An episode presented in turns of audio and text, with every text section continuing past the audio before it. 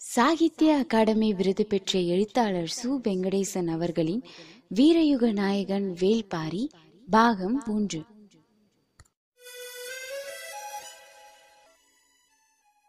அத்தியாயம் ஐந்து. தனது நினைவில் இல்லாத ஒரு நாளை பற்றி கேள்விப்பட்ட கணத்திலிருந்து கபிலர் சற்றே அதிர்ந்து போயிருந்தார். நீலன் அவர் அருகில்தான் உட்கார்ந்திருந்தான். அவனிடம் பேச கபிலரின் மனம் விரும்பினாலும் அவரது எண்ணங்கள் முழுவதும் கைதவறி போன நினைவுக்குள் தான் இருந்தன. நீலன் எழுந்தார். ஊர் பழையன் உங்களை பார்க்க வேண்டும் என சொல்லியிருந்தார். அவரை அழைத்து வருகிறேன் என்று சொல்லிச் சென்றான். ஊரின் மூத்த ஆணை பழையன் என்றும் பெண்ணை பழைச்சி என்றும் அழைப்பது வழக்கம். நினைவுகளில் மூழ்கியிருந்த கபிலர் தான் உட்கார்ந்திருக்கும் மரப்பலகையை விரலால் கீறிக்கொண்டிருந்தார் எவ்வளவு அகலமான பலகையாக இருக்கிறது! இது என்ன மரம் என்று அதை உற்று பார்த்தார். அவரால் கண்டறிய முடியவில்லை. அந்த பெண் சிறு மூங்கில் கூடையில் நாவற் பழங்களை கொண்டு வந்து கொடுத்தார் அதை வாங்கிக் கொண்ட கபிலர் இது என்ன மரம் என்று கேட்டார். திரளி மரம் என்று சொன்னாள். திரளி மரம் இவ்வளவு அகலமாக இருக்குமா? இது நடுப்பாகம்தான் அடிப்பாகம் இன்னும் அகலமானது. எங்களது குடிலில் இருக்கிறது. வந்து பார்க்கிறீர்களா? கபிலர் பதிலேதும் சொல்லவில்லை. திரளி மரம் பற்றிய பழம்பாடல் ஒன்று நினைவுக்கு வந்தது. தன் மனைவி உடன் இருந்தாலும் அழகியை நேசிக்க எந்த ஆணும் தவறுவதில்லை. அதேபோல சேர சோழ பாண்டிய வேந்தர்கள் மூவரும் தங்களுக்கு என தனித்த மரங்களை அரச சின்னங்களாக கொண்டிருந்தாலும் மூவருக்கும் பிடித்த மரமாக திரளி மரமே இருக்கிறது என்று சொல்கிறது அந்த பாடல். அதற்கு காரணம் யவன வணிகத்தின் திறவுகோலாக திரளி இருப்பதுதான் யவன நாட்டோடு வணிக தொடர்பு உருவாகி பல தலைமுறைகள் உருண்டோடி விட்டன. இன்று அது உச்சத்தில் இருக்கிறது. இந்த வணிகத்தில் பெரும் செல்வமாக யவனர்கள் கருதுவது மிளகைத்தான். கருத்து செருத்த அந்த தானியத்துக்காக யவனர்கள் எந்த விலையும் கொடுக்க தயாராக இருக்கின்றனர். தமிழ் நிலத்தின் துறைமுகங்களை நோக்கி யவனக் கப்பல்களை இழுத்து வருவது மிளகுதான். பெரும் மதில் போல் கடலில் மிதந்து கொண்டிருக்கும் யவன கப்பல்களில் மிளகை ஏற்ற கரையில் இருந்து ஒற்றை அடிமரத்தாலான தோணியில் எடுத்து செல்வார்கள். அந்த தோணி திரளி மரத்தாலானது. துறைமுகங்களில் நிற்கும் திரளி மரத் தோணிகளே மிளகு வணிகத்தின் குறியீடாக மாறின. வணிகர்கள் கடலில் மிதக்கும் கப்பல்களை எண்ணுவதை விட கரையில் மிதக்கும் திரளி மர தோணிகளை எண்ணியே செல்வச் செழிப்பை மதிப்பிடுகின்றனர். பெரும் பானையில் இருக்கும் உணவை அள்ளி போடும் அகப்பையை கொண்டு அளவிடுவதைப் போல யவன வணிகர்களுக்கு இப்போது எல்லா கணக்குகளும் மிக தெளிவு. நூற்றாண்டுகளுக்கும் மேலாக சிறந்து விளங்கும் இந்த வணிகத்தை அவர்கள் துல்லியமான கணக்குகளின் மூலமே அளவிட்டனர். தேர்ந்த மாலுமிகளால் செலுத்தப்படும் கப்பல்கள் எத்தனை நாட்களில் இங்கு வந்து அடையும் என்பதை கணித்துள்ளனர். திரளியை டிரோசி என்றே அவர்கள் உச்சரித்தனர். பேரியாறு காவிரி வைகை என மூன்று ஆறுகளின் கழிமுகத்தில் இருந்த மூவேந்தர்களின் துறைமுகங்களில் எத்தனை டிரோசிகள் நிற்கின்றன என்ற கணக்குகள் நைல் நதிக்கரை நகரத்தில் எழுதி பாதுகாக்கப்பட்டன. நீலக்கடலுக்கு அப்பால் விரிந்து கிடக்கும் நாடுகளை வணிகமே இணைத்தது. அதுவே வரலாற்றை உந்தி தள்ளியது. யவனர்கள் தங்களுக்கு தேவையான முத்தும் மிளகும் நவரத்தினங்களும் செழித்து கிடக்கும் பூமியாக தமிழ் நிலத்தை கண்டனர். அழகின் பித்தர்கள் கூடி வாழும் செல்வ வளம் மிக்க நாடாக யவன தேசத்தை தமிழ் வணிகர்கள் அறிந்து வைத்திருந்தனர். இரு நாட்டு வணிகர்களும் அரசியல் சதுரங்கத்தில் முன்பின் காய்கள் நகர்த்துவதற்கு காரணமாக இருந்தனர். வணிகமே வரலாற்றின் போக்கை தீர்மானிக்கிறது. இந்த கருத்தோடு தொடக்க காலத்தில் கபிலருக்கு உடன்பாடில்லை. ஆனால் கடந்த இருபது ஆண்டுகளாக தனது கண் முன்னால் நடக்கும் அரசியல் சூழ்ச்சிகளை அறிந்த பிறகு அவர் தனது கருத்தை மாற்றிக்கொண்டார் கடல் கடந்து நடக்கும் இந்த பெரும் வணிகம்தான் பேரரசுகளை விடாமல் இயக்குகிறது. அறுபது வயதை கடந்து விட்ட குலசேகர பாண்டியனுக்கு தேரலை ஊற்றி கொடுக்க ஒரு பிளாசரினா தேவைப்படுகிறாள். கடற்பயணத்தின் தொலைவும் கப்பல்களில் ஏற்றப்படும் பொருட்களும் பெருக்கெடுக்கும் லாபமும் கணக்குகளால் கண்டறியப்பட்டபடி இருக்க வணிகமும் கணிதமும் பேரரசுகளின் இரு கண்களாகின. மழை கொட்டி முடித்த ஒரு நண்பகல் நேரத்தில் கொற்கை துறையில் நின்ற கபிலர் கொந்தளிக்கும் கடல் அலையை பார்த்து கொண்டிருந்தார். அப்போது அவரை கடந்து போன யவன வணிகர்கள் ட்ரோசியை பற்றி பேசியபடி சென்றனர். திரளியை யவனர்கள் இப்படித்தான் உச்சரிக்கின்றனர் என்பதை கபிலர் அன்றுதான் கண்டறிந்தார். பெரும் வணிகத்தின் திறவுகோலாக இருக்கும் திரளி இங்கு படுத்துறங்கும் பலகையாக கிடைக்கிறது.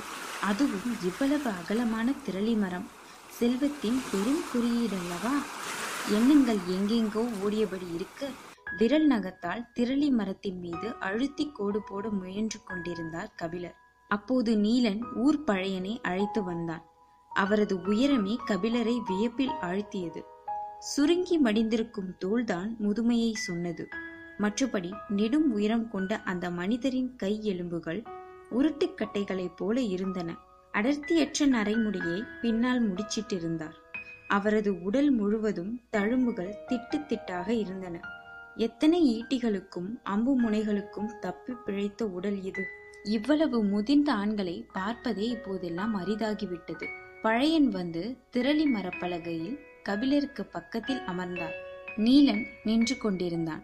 தசைப்பிடிப்பு இன்று சரியாகிவிடும். நாளை நீங்கள் நடக்கலாம் என்றார் பழையன்.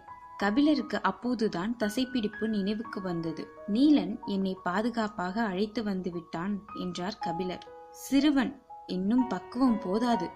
நாகக்கிழங்கின் ஆபத்தை அவன் உணரவில்லை என்றார் பழையன். ஆற்றை சுற்றி வந்து சேர்வது முடியாது என்பதால் அப்படி செய்ததாக சொன்னான் என்றார் கபிலர். சுற்றி வந்து சேர முடியாமல் போகலாம். ஆனால் உயிரோடு வந்து சேர வேண்டும் அல்லவா? கபிலர் நீலனை பார்த்தார். இளைஞர்களின் துணிவை பெரியவர்களால் ஏற்றுக்கொள்ள முடிவதில்லை. அதற்காக இளைஞர்கள் கவலை கொள்வதும் இல்லை. நீலன் கவலைப்படாமல் தான் நின்று கொண்டிருந்தான். ஆனாலும் பழையனின் வார்த்தைகளுக்கு முன் பணிவு கொண்டு நின்றான். நாவற்பழம் பழையனுக்கு மிகவும் பிடிக்கும். எனவே இந்த வசவு வேகமாக முடிவுக்கு வருமென அவனுக்கு தெரியும். ஏன் பழத்தை எடுக்காமல் இருக்கிறீர்கள்? எடுத்து உண்ணுங்கள் என்று கபிலருக்கு அருகில் கூடையை நகர்த்தினார் பழையன். கூடையில் இருப்பது காட்டில் பல்வேறு நாவல் மரங்களில் இருந்து பறித்த பழங்கள். ஒவ்வொரு நாவற்பழத்துக்கும் ஒவ்வொரு வகையான சுவை உண்டு. எந்த நாவற்பழத்தை முதலில் எடுத்து உண்ண வேண்டும் என்பதிலிருந்து தொடங்குகிறது காடு பற்றிய அறிவு. புதிதாக எவராவது வந்தால் அவர்களுக்கு கூடை நிறைய நாவற்பழத்தை தருவது விருந்தோம்பல் மட்டுமல்ல காடு பற்றிய அவர்களது அறிதலை அளத்தலும் தான். எடுத்து உண்ணுங்கள் என்று பழையன் கூடையை கபிலரிடம் தள்ளிய போது கபிலர் முதற் பழத்தை எடுத்து வாயில் போட்டார். அதிலிருந்தே தெரிந்துவிட்டது. காடு பற்றி அவருக்கு எதுவும் தெரியாது என்று. காடற்ற மனிதனை காட்டுக்குள் அழைத்து வந்திருக்கிறாய் என்று நீலனை முறைப்பதைப் போல் இருந்தது பழையனின் பார்வை. சரி இனி நாம் விளையாட வேண்டியதுதான் என்று முடிவு செய்தார் பழையன். நீலனின் கண்கள் அவர் தேர்ந்தெடுக்கப் போகும் பழத்தின் மீது இருந்தது. அவர் உட்கார்ந்த கணத்தில் தனக்கான பழத்தை தேர்வு செய்திருப்பார் என நீலனுக்கு தெரியும். ஆனாலும் அவர் இன்றைய விளையாட்டை எதிலிருந்து தொடங்கப் போகிறார் என்பதை அறிய ஆவலோடு இருந்தான். ஆனால் கண்ணிமைக்கும் நேரத்தில் பழையன் முதற் பழத்தை எடுத்து வாயில் போட்டுவிட்டார். நீலனால் அவர் எந்த பழத்தை எடுத்து வாயில் போட்டார் என்பதை கவனிக்க முடியவில்லை. கபிலரின் கண்களும் பழையனின் விரல்களின் மீதுதான் இருந்தன. மடிப்புகள் அலையலையாக இறங்கி கருமை ஏறியிருக்கும் விரல்கள். நகம் பிளவுண்டு உலர்ந்திருந்தது. தோளின் வழியே கனிந்து வழிந்து கொண்டிருந்தது முதுமை. கபிலர் கேட்டார் உங்களின் வயது என்ன பெரியவரே? மென்ற நாவற்பழக் கொட்டையை இடது உள்ளங்கையில் துப்பியபடி பழையன் சொன்னார் தொன்னூற்று ஏழு கபிலர் வியப்போடு அவரை பார்த்தார். நீலனின் கண்கள் அதைவிட கவனமாக அவரது விரல்களை பார்த்து கொண்டிருந்தன. அவர் பதில் சொல்வதற்குள் அடுத்த பழத்தை எடுத்து வாயில் போட்டார். இப்போது அவன் கண்டுபிடித்தான். அவர் கையில் எடுத்தது நரிநாவல் இது துவர்ப்பை உச்சத்துக்கு கொண்டு போகும்.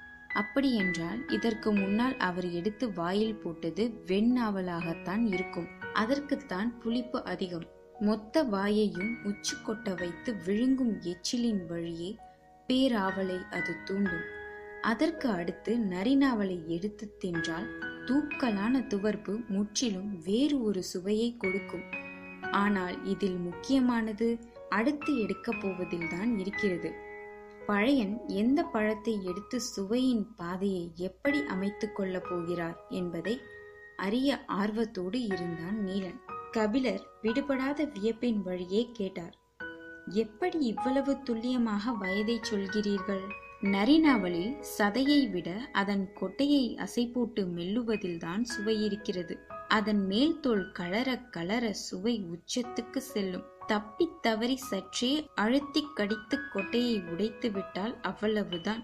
உள்ளே இருக்கும் பச்சை நிற பருப்பின் கசப்பு இருக்கிறதே. அது நாக்கையே கலற்றி போட்டாலும் போகாது. குறைந்தது மூன்று மாதங்களுக்காவது காரி காரி துப்பிக்கொண்டே இருக்க வேண்டியதுதான். எனவே நரிநாவலை தின்னும்போது மிக கவனமாக தின்ன வேண்டும். தந்திரத்தோடு அதன் கொட்டையின் மேல் பகுதியை கடித்து சுவைக்க வேண்டும். பழையன் வாயில் நரிநாவலை ஒதுக்கி வைத்திருக்கும் போது கபிலர் இப்படி ஒரு கேள்வியை கேட்டுள்ளார். எப்படி பதில் சொல்கிறார்? பார்ப்போம் என்று ஆவலோடு இருந்தான் நீலன். எத்தனை கேள்விகளை பார்த்தவர் பழையன்? அவருக்கு தெரியாதா? நரிநாவலை என்ன செய்ய வேண்டும்? என்று தாடையின் ஒரு பக்கவாட்டில் இருந்து மறு பக்கவாட்டுக்கு நரிநாவலை பக்குவமாக அணைத்து ஓடவிட்டு கொண்டிருந்தார். துவர்ப்பின் சாறு உள்நாக்கில் இறங்கிக் கொண்டிருந்தது. கண்களாலேயே கபிலரை பொறுத்திருக்கச் சொன்னார். என்னென்ன வித்தைகளை காட்டுகிறான் கிழவன்? என வியப்புடன் பார்த்து கொண்டிருந்தான் நீலன். நன்றாக மென்ற கொட்டையை இடது உள்ளங்கையில் துப்பிவிட்டு கபிலரை பார்த்து என்ன கேட்டீர்கள்? என்றார் பழையன். வயது தொன்னூற்றி ஏழு என்று எப்படி துல்லியமாக சொல்கிறீர்கள்? என்று மீண்டும் கேட்டார் கபிலர். பழையனின் கைவீரர்கள் கூடையில் இருக்கும் பழங்களை கிளறி மூன்று பழங்களை எடுத்தன. நீலன் அவர் எதை எடுத்திருக்கிறார் என உற்று பார்த்தான். உள்ளங்கை சற்றே மூடியிருந்ததால் சரியாக தெரியவில்லை. பழையன் கபிலரை பார்த்து மேல்மலையில் இருக்கும் குறிஞ்சிச் செடியில் இரண்டாவது கணுவில் பூ பூத்திருக்கும் போது நான் பிறந்ததாக என் தாய் சொன்னாள். கடந்த ஆண்டு அந்த செடியில் பத்தாவது கணுவில் பூ பூத்திருந்தது என்றார். சொல்லி முடித்ததும் தனது கையில் உள்ள பழங்களை வாயில் போட்டார். அப்போதுதான் நீலன் கவனித்தான். இரண்டு நீர் நாவலும் ஒரு கொடி நாவலும் அதில் இருந்தன. துவர்பேரிய வெற்றிலையில் சுண்ணமும் தெக்கம் பாக்கையும் சேர்ப்பதைப் போலத்தான் இது. இந்த சேர்மானம் தரும் சுவைக்கு அளவு இல்லை. துவர்ப்பை அதன் முனையில் தட்டிவிட்டு வேறொன்றாக்கும். கனிகளின் சுவையை நாம் எந்த வழியில் எந்த சேர்மானத்தோடு அழைத்துச் செல்கிறோம் என்பதுதான் முக்கியம். ஒவ்வொரு வழிக்கும் ஒவ்வொரு விதமான வாசமும் வண்ணமும் உண்டு. பழையன் துவர்ப்புக்கு அடுத்து சிறுநாவலை எடுத்து இலங்காரத்தோடு முடிப்பார் என்றுதான் நீலன் நினைத்தான். ஆனால் அவரோ சட்டென வேறு ஒரு சுவைக்கு தவ்வி குதித்து விட்டார். அதுவரை நீலம் ஏறியிருந்த அவரது நாக்கு செவல் நிறத்துக்கு மாறத் தொடங்கியது. நீலன் அதிர்ந்து போய்தான் நின்றான். பழையன் தனது நாக்கால் மேல் உதட்டை தடவியபடி பேசியதற்கு காரணம் இருக்கத்தான் செய்தது. நெல்லிக்கனிக்கு அடுத்து குடிக்கும் முதல் மிடறு நீர் நெல்லியால் அறியப்படாத சுவையை நாக்குக்கு தந்து முடிப்பதைப் போலத்தான் இதுவும். நாவற்பழத்தின் அடற்கரு நீளத்துக்குள் இருப்பது ஒரு சுவை அல்ல சுவைகளின் பேருலகம். கணக்கில்லா கனிகள் தூங்கும் மரத்தில் தனக்கான கனியை தேர்வு செய்யும் பறவையைப் போலத்தான் பழையனும். நீலன் வியந்து நிற்பதை தவிர வேறு வழியில்லை. கபிலருக்கு ஏற்பட்டது ஆச்சரியம் அல்ல அதிர்ச்சி. அவர் மனதுக்குள் பழையன் சொன்ன கணக்கு சரிதானா என்பதை எண்ணிக்கொண்டிருந்தார். பன்னிரண்டு ஆண்டுகளுக்கு ஒருமுறை பூக்கும் குறிஞ்சிப்பூ இரண்டாவது கணுவுக்கும் பத்தாவது கணுவுக்கும் இடையில் இருக்கும் கணுக்களின் எண்ணிக்கை முன்னும் பின்னும் மீதி இருக்கும் ஆண்டுகள் என எல்லாவற்றையும் மனதுக்குள் கணக்கு போட்டுக் கொண்டிருந்தார். தொன்னூற்றி ஏழு என்று பழையன் சொன்ன கணக்கு மிகச் சரியானது என அறிந்தபோது கபிலர் ஏறக்குறைய உறைந்து போனார். கணிதம் கடலிலும் கப்பலிலும் மட்டுமல்ல காட்டிலும் கணுக்களிலும் இருக்கிறது என்பதை ஒற்றை செய்தியில் விளங்க வைத்தான் பழையன். ஆனால் கபிலரால் விளங்கிக் கொள்ள முடியாத எத்தனையோ அங்கு நடந்து கொண்டிருந்தன. தான் எடுக்கப் போகும் நாவற்பழத்தை கொண்டு தனது காட்டு அறிவு கணிக்கப்படும் என்பது அவரால் கற்பனை செய்து கூட பார்க்க முடியாத ஒன்று. எடுத்தவுடனே பூனாவலை எடுக்கும் ஒருவரை பற்றி சொல்ல என்ன இருக்கிறது? இரவு கஞ்சி குடிக்கும் முன் இவருக்கு தும்முச்சி சாறு கொடுங்கப்பா என்று சொல்லிவிட்டு போனார் பழையன். அது என்ன சாறு? எனக்குத்தான் கால்வழி சரியாகிவிட்டதே பிறகு ஏன் தர வேண்டும் என்று விடாமல் கேட்டுக்கொண்டிருந்தார் கபிலர். நீலன் சொன்னான் நீங்கள் காட்டுக்கு புதியவர் அல்லவா? அதனால்தான். நானா காட்டுக்கு புதியவன்? நான் காட்டினை நன்கு அறிவேன். அந்த துணிவில்தான் நான் பாரியை பார்க்க தன்னந்தனியாக மலையேறத் தொடங்கினேன் என்றார். மனித வழித்தடங்களின் வழியாக நீங்கள் காட்டை அறிந்திருப்பீர்கள்.